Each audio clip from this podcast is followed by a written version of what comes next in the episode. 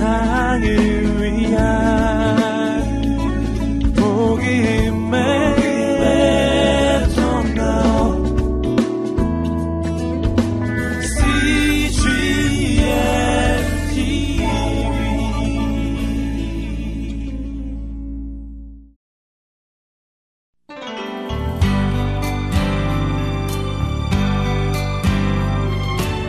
제4편 이적과 기적 속의 예수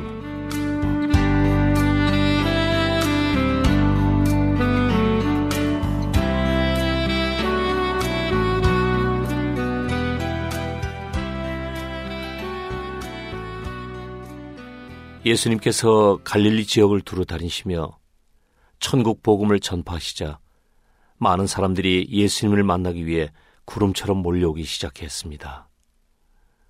그분은 가난한 자들과 병든 자들의 친구셨으며 어린아이들을 너무나 사랑하셨습니다. 어렵고 힘들고 외로운 사람들은 예수님의 말씀을 듣고 금세 새 힘을 얻었죠. 하루는 가버나움이라는 회당에서 사람들에게 가르치시고 나오시는데 더러운 귀신 들린 자가 예수님께 나왔습니다. 저도 그 자리에 있었죠. 어, 저 사람 귀신 들린 사람인데, 어? 저자가 예수님께 다가가고 있네. 저, 저기 보이세요?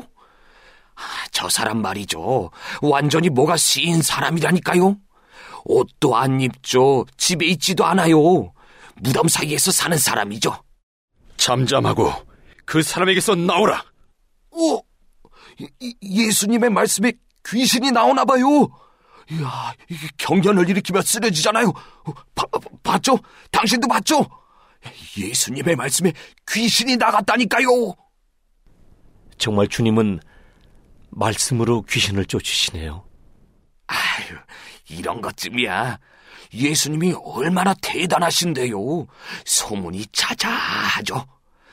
그 사실 모르세요? 제자들과 함께 배를 타고 가시는데 폭풍이 일어났대요. 근데 예수님이 말씀 한마디로 폭풍을 잠재웠다니까요. 저분의 기사와 이적을 보고 또 말씀을 듣다 보면 하루가 어떻게 가는지 모르죠. 아이, 아이 근데 이거 배가 고프네요.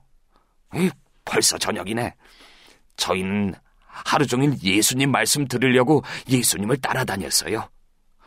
아, 지금 남자만 한 5천 명 모인 것 같은데. 주님, 이 많은 사람들에게 어떻게 저녁을 줄까요? 너희가 먹을 것을 주어라. 네? 아이, 무슨 말씀이십니까? 이 많은 사람들을 무슨 돈으로 음식을 사서 먹이란 말씀이십니까? 어, 저 아이는 누구죠?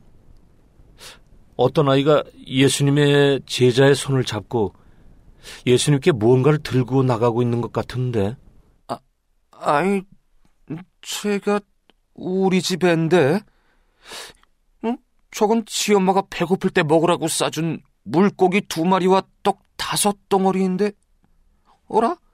제가 왜 저걸 예수님께 드리고 있죠?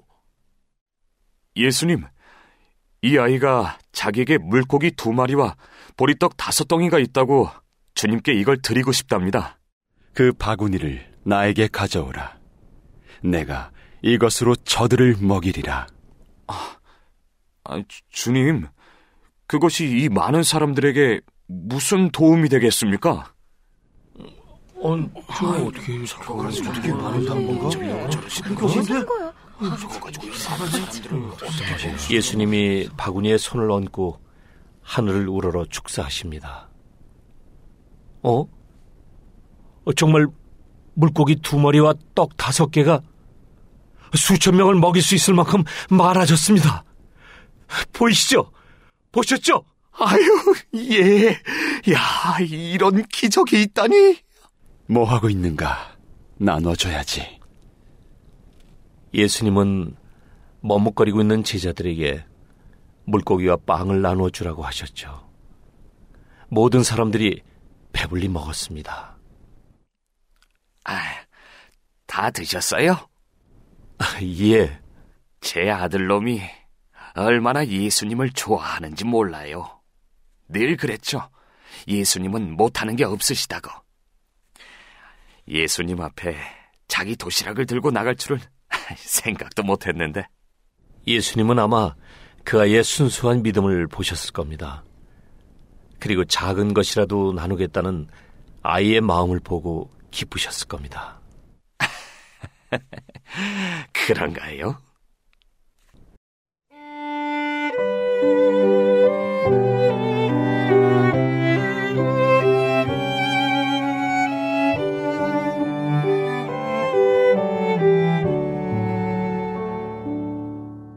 저는 예수님의 기적을 목격했습니다. 예수님의 기적을 바라보는 사람들의 모습도 봤습니다. 오병이어의 기적 후 예수님은 또 한 번의 놀라운 기적을 일으키셨죠. 베세다라는 곳에서는 사람들이 눈먼 소경을 예수님께 데리고 왔는데 그 눈에 손을 얹고 안수하시니까 소경이 눈을 떴습니다. 베데스다 연못가에서는 38년 된 병자가 벌떡 일어나 걸어가더니 기뻐 뛰기도 했죠. 예수님은 많은 사람들에게 자신의 사랑과 관심을 전하셨습니다.